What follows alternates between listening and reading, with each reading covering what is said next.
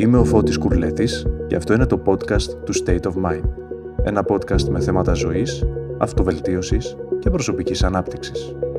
Στο σημερινό επεισόδιο θα εστιάσουμε στα πρώτα 7 χρόνια της ζωής του ανθρώπου για να μπορέσουμε να κατανοήσουμε το μηχανισμό που κρύβεται πίσω από το σχηματισμό και τη διαμόρφωση του χαρακτήρα μας.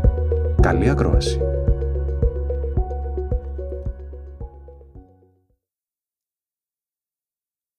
Στο προηγούμενο επεισόδιο εστιάσαμε στο σημαντικότερο όργανο του σώματος.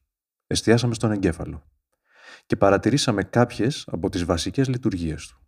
Πιο συγκεκριμένα, μιλήσαμε για την ηλεκτρική δραστηριότητα που παράγεται στον εγκέφαλο και το αποτέλεσμα αυτής της δραστηριότητας, δηλαδή τα εγκεφαλικά κύματα.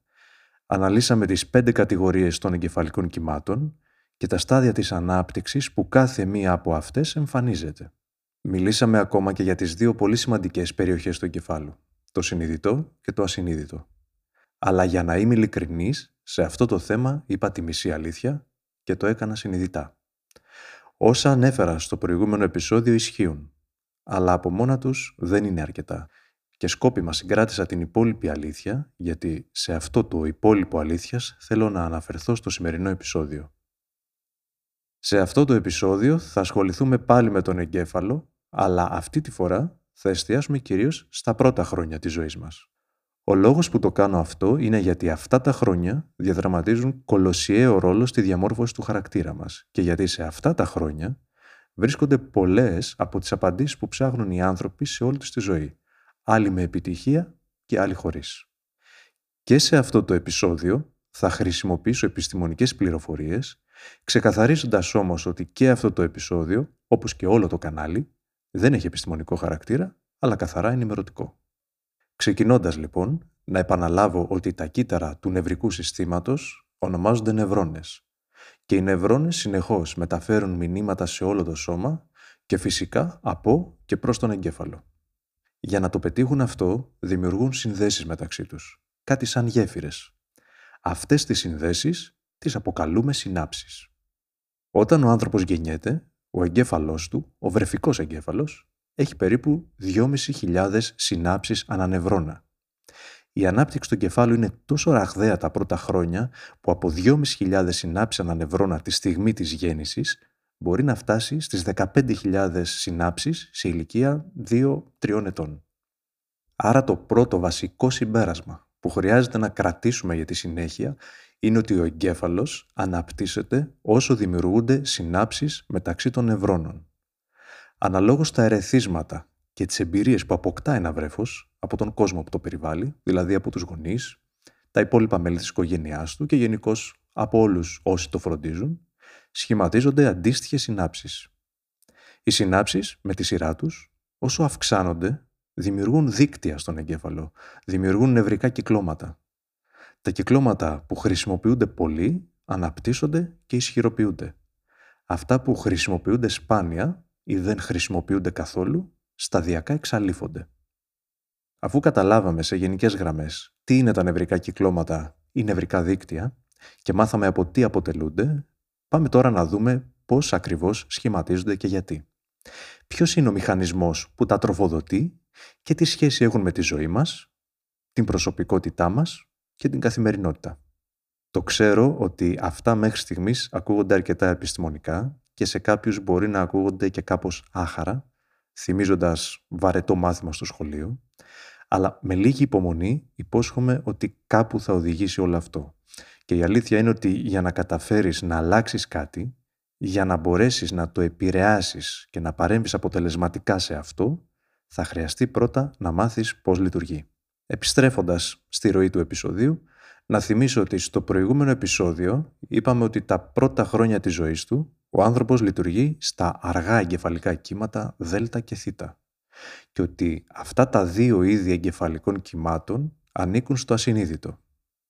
Άρα τα πρώτα χρόνια και συγκεκριμένα από το τελευταίο τρίμηνο της εγκυμοσύνης μέχρι την ηλικία των 6-7 χρόνων δουλεύει μόνο το ασυνείδητο μέρος του εγκεφάλου. Επίσης, ένα βασικό χαρακτηριστικό του ασυνείδητου είναι ότι βρίσκεται πάντα στο παρόν. Παρατηρεί και καταγράφει αδιάκοπα τα πάντα. Είναι επί της ουσίας ένας άγρυπνος παρατηρητής. Και εδώ, σε αυτό το σημείο, προκύπτει μια εύλογη απορία. Γιατί το κάνει αυτό το ασυνείδητο; Ποια είναι η χρησιμότητα; Για να γίνει αντιληπτό αυτό που συμβαίνει στον εγκέφαλό μας, θα χρησιμοποιήσω τώρα ένα παράδειγμα με το οποίο είμαστε πια οι περισσότεροι, αν όχι όλοι, εξοικειωμένοι. Θα παρομοιάσω τον ανθρώπινο εγκέφαλο με έναν ηλεκτρονικό υπολογιστή. Όταν αγοράζουμε έναν καινούριο ηλεκτρονικό υπολογιστή και τον ανοίγουμε για πρώτη φορά, διαπιστώνουμε ότι έχει ήδη εγκατεστημένα κάποια βασικά προγράμματα. Αυτά τα βασικά προγράμματα έχουν εγκατασταθεί από τον κατασκευαστή ώστε να μπορέσει ο υπολογιστής να επιτελέσει κάποιες βασικές λειτουργίες με το που τον ανοίξουμε. Παρότι λοιπόν περιέχει κάποια προγράμματα, ο υπολογιστής δεν γνωρίζει σε τι περιβάλλον θα βρεθεί και πώς ακριβώς θα χρησιμοποιηθεί. Αυτό εξαρτάται από το χρήστη. Μπορεί ο χρήστης να κάνει απλή καθημερινή χρήση, δηλαδή να γράφει κείμενα, να ακούει μουσική, να βλέπει ταινίες, αλλά μπορεί να γίνει και πιο σύνθετη χρήση. Μπορεί δηλαδή ο υπολογιστής να χρησιμοποιηθεί για κάτι πιο εξειδικευμένο, όπως για γραφιστικές εργασίες, μοντάζ εικόνας, επεξεργασία ήχου κτλ. Οπότε σε αυτή την περίπτωση, τα προγράμματα που είχε από τον κατασκευαστή μπορεί να μην χρησιμοποιηθούν ποτέ ή να απεγκατασταθούν και στη θέση τους να μπουν άλλα, πιο εξειδικευμένα προγράμματα. Για αυτόν ακριβώς το λόγο υπάρχει άδειος χώρος, για να μπορέσει ο υπολογιστής να προσαρμοστεί στο περιβάλλον που θα βρεθεί. Περιμένει τα προγράμματα που θα εγκατασταθούν και τα αρχεία που θα αποθηκευτούν. Κάπως έτσι είναι και ο βρεφικός εγκέφαλος. Έχει κάποια βασικά προγράμματα για να μπορέσει το βρέφος στο πρώτο διάστημα να εκτελέσει κάποιες βασικές λειτουργίες, αλλά ταυτόχρονα έχει και αρκετά περιθώρια εξέλιξης. Είναι αρκετά προσαρμοστικός. Ουσιαστικά περιμένει τα ερεθίσματα και τις εμπειρίες για να μπορέσει να δημιουργήσει συνάψεις μεταξύ των νευρώνων. Αυτός ο μηχανισμός είναι το έδαφος πάνω στο οποίο καλλιεργεί το χαρακτήρας μας. Άρα ο χαρακτήρας μας είναι το σύνολο των προγραμμάτων, δηλαδή των δικτύων που έχουμε στον εγκέφαλό μας και τα οποία αναπτύσσονται με τα χρόνια. Όσα περισσότερα προγράμματα κατεβάζουμε στον υπολογιστή, τόσες περισσότερες λειτουργίες είναι ικανός να φέρει σε πέρας. Χρειάζεται τα προγράμματα για να γίνει όσο πιο λειτουργικός και αποδοτικός μπορεί. Το ίδιο και ο εγκέφαλος. Χρειάζεται τις συνάψεις και κατ' επέκταση τα νευρικά δίκτυα για να μπορέσει ο άνθρωπος να αποκτήσει δεξιότητες και να γίνει πιο λειτουργικός. Όσο πιο πολύ χρησιμοποιείται ένα πρόγραμμα στον υπολογιστή, τόσο περισσότερο βελτιώνεται. Όσο πιο πολύ επαναλαμβάνεται στη ζωή ένα ερέθισμα ή μια εμπειρία, τόσο πιο πολύ το αντίστοιχο δίκτυο νευρώνων εμπλουτίζεται με νέες συνάψεις, τόσο περισσότερο ισχυροποιείται. Κατά καιρούς, ο υπολογιστής ή το κινητό μας ρωτάει για αρχεία ή προγράμματα που έχουν να χρησιμοποιηθούν για μεγάλο χρονικό διάστημα ή δεν χρησιμοποιούνται καθόλου και ζητάει να τα διαγράψει. Το ίδιο ακριβώς συμβαίνει και στον εγκέφαλο, αλλά χωρίς να ερωτηθούμε. Ο εγκέφαλος διαγράφει από μόνος του τα αδύναμα δίκτυα, τα προγράμματα δηλαδή που είναι σε αχρηστία και με αυτόν τον τρόπο δημιουργεί χώρο για καινούρια. Υπάρχει μια ταινία κινουμένων σχεδίων του 2015 με τίτλο Inside Out και πραγματικά τη συνιστώ σε όποιον δεν την έχει δει. Στο Inside Out εικονοποιούνται με πολύ όμορφο και ευρηματικό τρόπο αυτά που περιγράφω σε αυτό το επεισόδιο. Το σενάριο της ταινίας εκτιλήσεται στον εγκέφαλο ενός κοριτσιού και βλέπουμε τη ζωή της μέσα από τα συναισθήματα που βρίσκονται στο κέντρο ελέγχου του εγκεφάλου. Κάποια στιγμή, δύο συναισθήματα, η χαρά και η λύπη, απομακρύνονται από το κέντρο ελέγχου και βρίσκονται σε άλλες περιοχές του εγκεφάλου. Σε μία από αυτές τις περιοχές βλέπουμε να σβήνονται παλιά αχρησιμοποιητά προγράμματα ή σε μια άλλη περιοχή υπάρχει ένας χώρος που είναι σαν χωματερή και εκεί καταλήγουν και σιγά σιγά λησμονούνται κάποια στοιχεία του παρελθόντος όπως ένα παλιό παιχνίδι και συγκεκριμένα στην ταινία ένας ελέφαντας που όταν το κορίτσι ήταν μικρότερο τον λάτρευε και έπαιζε μαζί του αλλά εδώ και χρόνια έχει σταματήσει να παίζει και σιγά σιγά θα τον ξεχάσει. Και τώρα μετά από αυτήν την παρένθεση έρχεται το πιο σημαντικό σημείο του επεισοδίου. Ποιο είναι το βασικό στοιχείο που ισχυροποιεί κάποια δίκτυα νευρώνων, κάποια προγράμματα που έχουμε στον εγκέφαλό μας, σε σχέση με κάποια άλλα πιο αδύναμα; Η απάντηση είναι πολύ απλή. Η επανάληψη. Όσο περισσότερο επαναλαμβάνεται ένα ερέθισμα, τόσο περισσότερο ισχυροποιείται το πρόγραμμα στο οποίο ανήκει αυτό το ερέθισμα. Όσο επαναλαμβάνουμε κάτι, συνειδητά ή ασυνείδητα, τόσες περισσότερες συνάψεις δημιουργούνται. Είναι για παράδειγμα όπως οι μύες του σώματός μας. Οι μύες που γυμνάζονται σε τακτική βάση δυναμώνουν και αυτοί που δεν γυμνάζονται ατροφούν. Η επανάληψη είναι η μητέρα της αφομοίωσης, της ενσωμάτωσης, της εμπέδωσης. Και αυτό εξηγεί το εξής φαινόμενο. Κάτι που κάναμε σε μικρή ηλικία, κάποια δεξιότητα που είχαμε αποκτήσει, όσα χρόνια κι αν περάσουν, και σε αυτά τα χρόνια μπορεί να μην την έχουμε εξασκήσει καθόλου, η δεξιότητα παραμένει. Κάπου είναι καταγεγραμμένη. Για παράδειγμα το ποδήλατο. Όσα χρόνια κι αν περάσουν, το να κάνεις ποδήλατο δεν ξεχνιέται. Μπορεί όταν θα ανέβεις πάνω του να μην είσαι στη φόρμα που βρισκόσουν στην παιδική ή στην εφηβική ηλικία, αλλά τη συγκεκριμένη ικανότητα δεν την έχεις χάσει. Και αν ξεκινήσεις να κάνεις πάλι συχνά ποδήλατο, πολύ γρήγορα θα φτάσεις στο επίπεδο που ήσουν κάποτε. Αυτό συμβαίνει γιατί στο παρελθόν είχες κάνει πολλές φορές. Είχες επαναλάβει τόσες φορές αυτή την άσκηση που με φυσικό τρόπο δημιουργήθηκε ένα ισχυρό πρόγραμμα στον εγκέφαλο.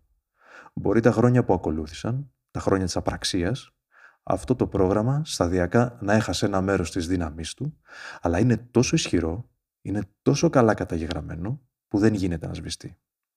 Άρα όσα χρόνια απραξίας κι αν περάσουν, δεν γίνεται να ξεκινήσεις πάλι από το μηδέν.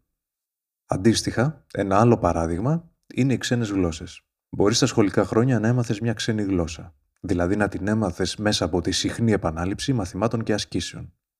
Έφτασε σε ένα καλό επίπεδο αλλά αργότερα στη ζωή σου δεν τη χρειάστηκες, οπότε σταμάτησες να την εξασκείς. Μπορεί όμως κάποια στιγμή να προκύψει κάτι και να χρειαστεί να τη χρησιμοποιήσεις πάλι. Α πούμε, πηγαίνοντας ένα ταξίδι στο εξωτερικό ή στην προσπάθεια να επικοινωνήσεις με έναν άνθρωπο που τη χρησιμοποιεί και δεν υπάρχει κάποιος εναλλακτικός τρόπος να επικοινωνήσετε.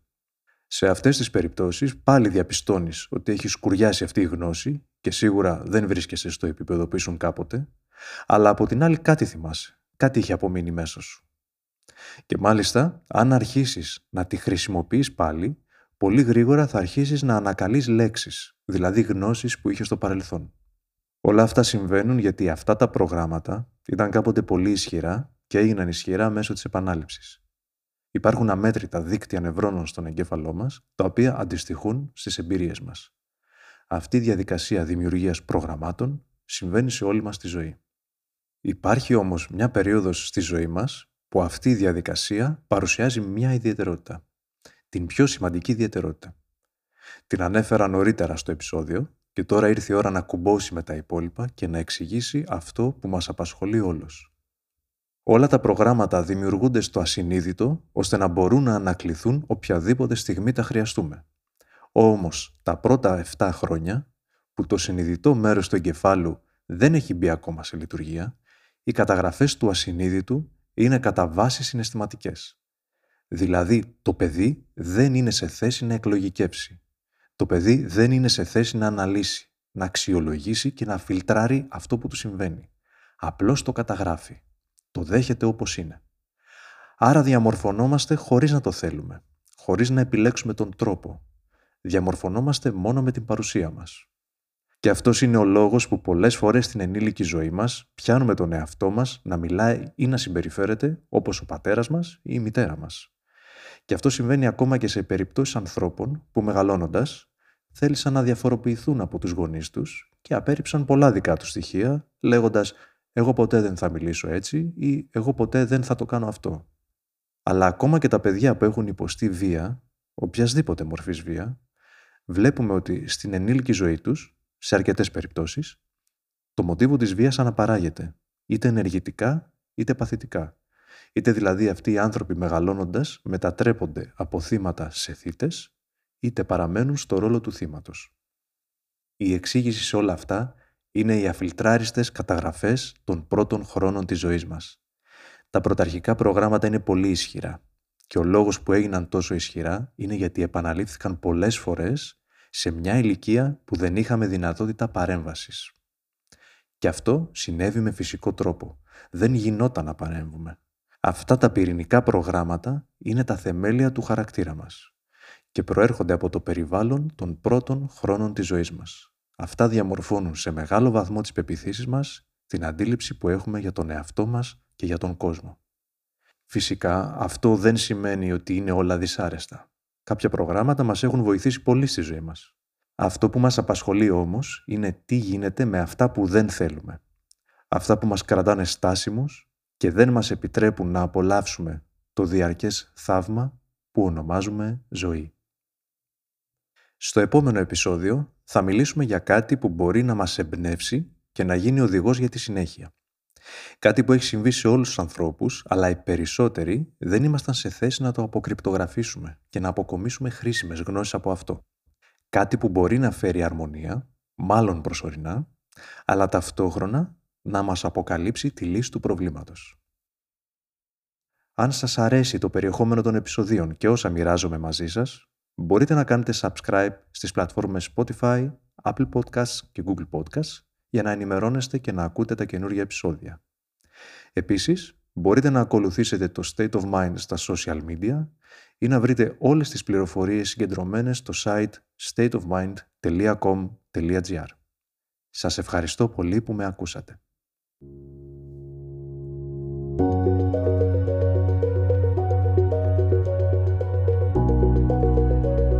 Είμαι ο Φώτης Κουρλέτης και αυτό ήταν ένα επεισόδιο του podcast State of Mind. Σας εύχομαι να περνάτε όμορφα. Καλή συνέχεια.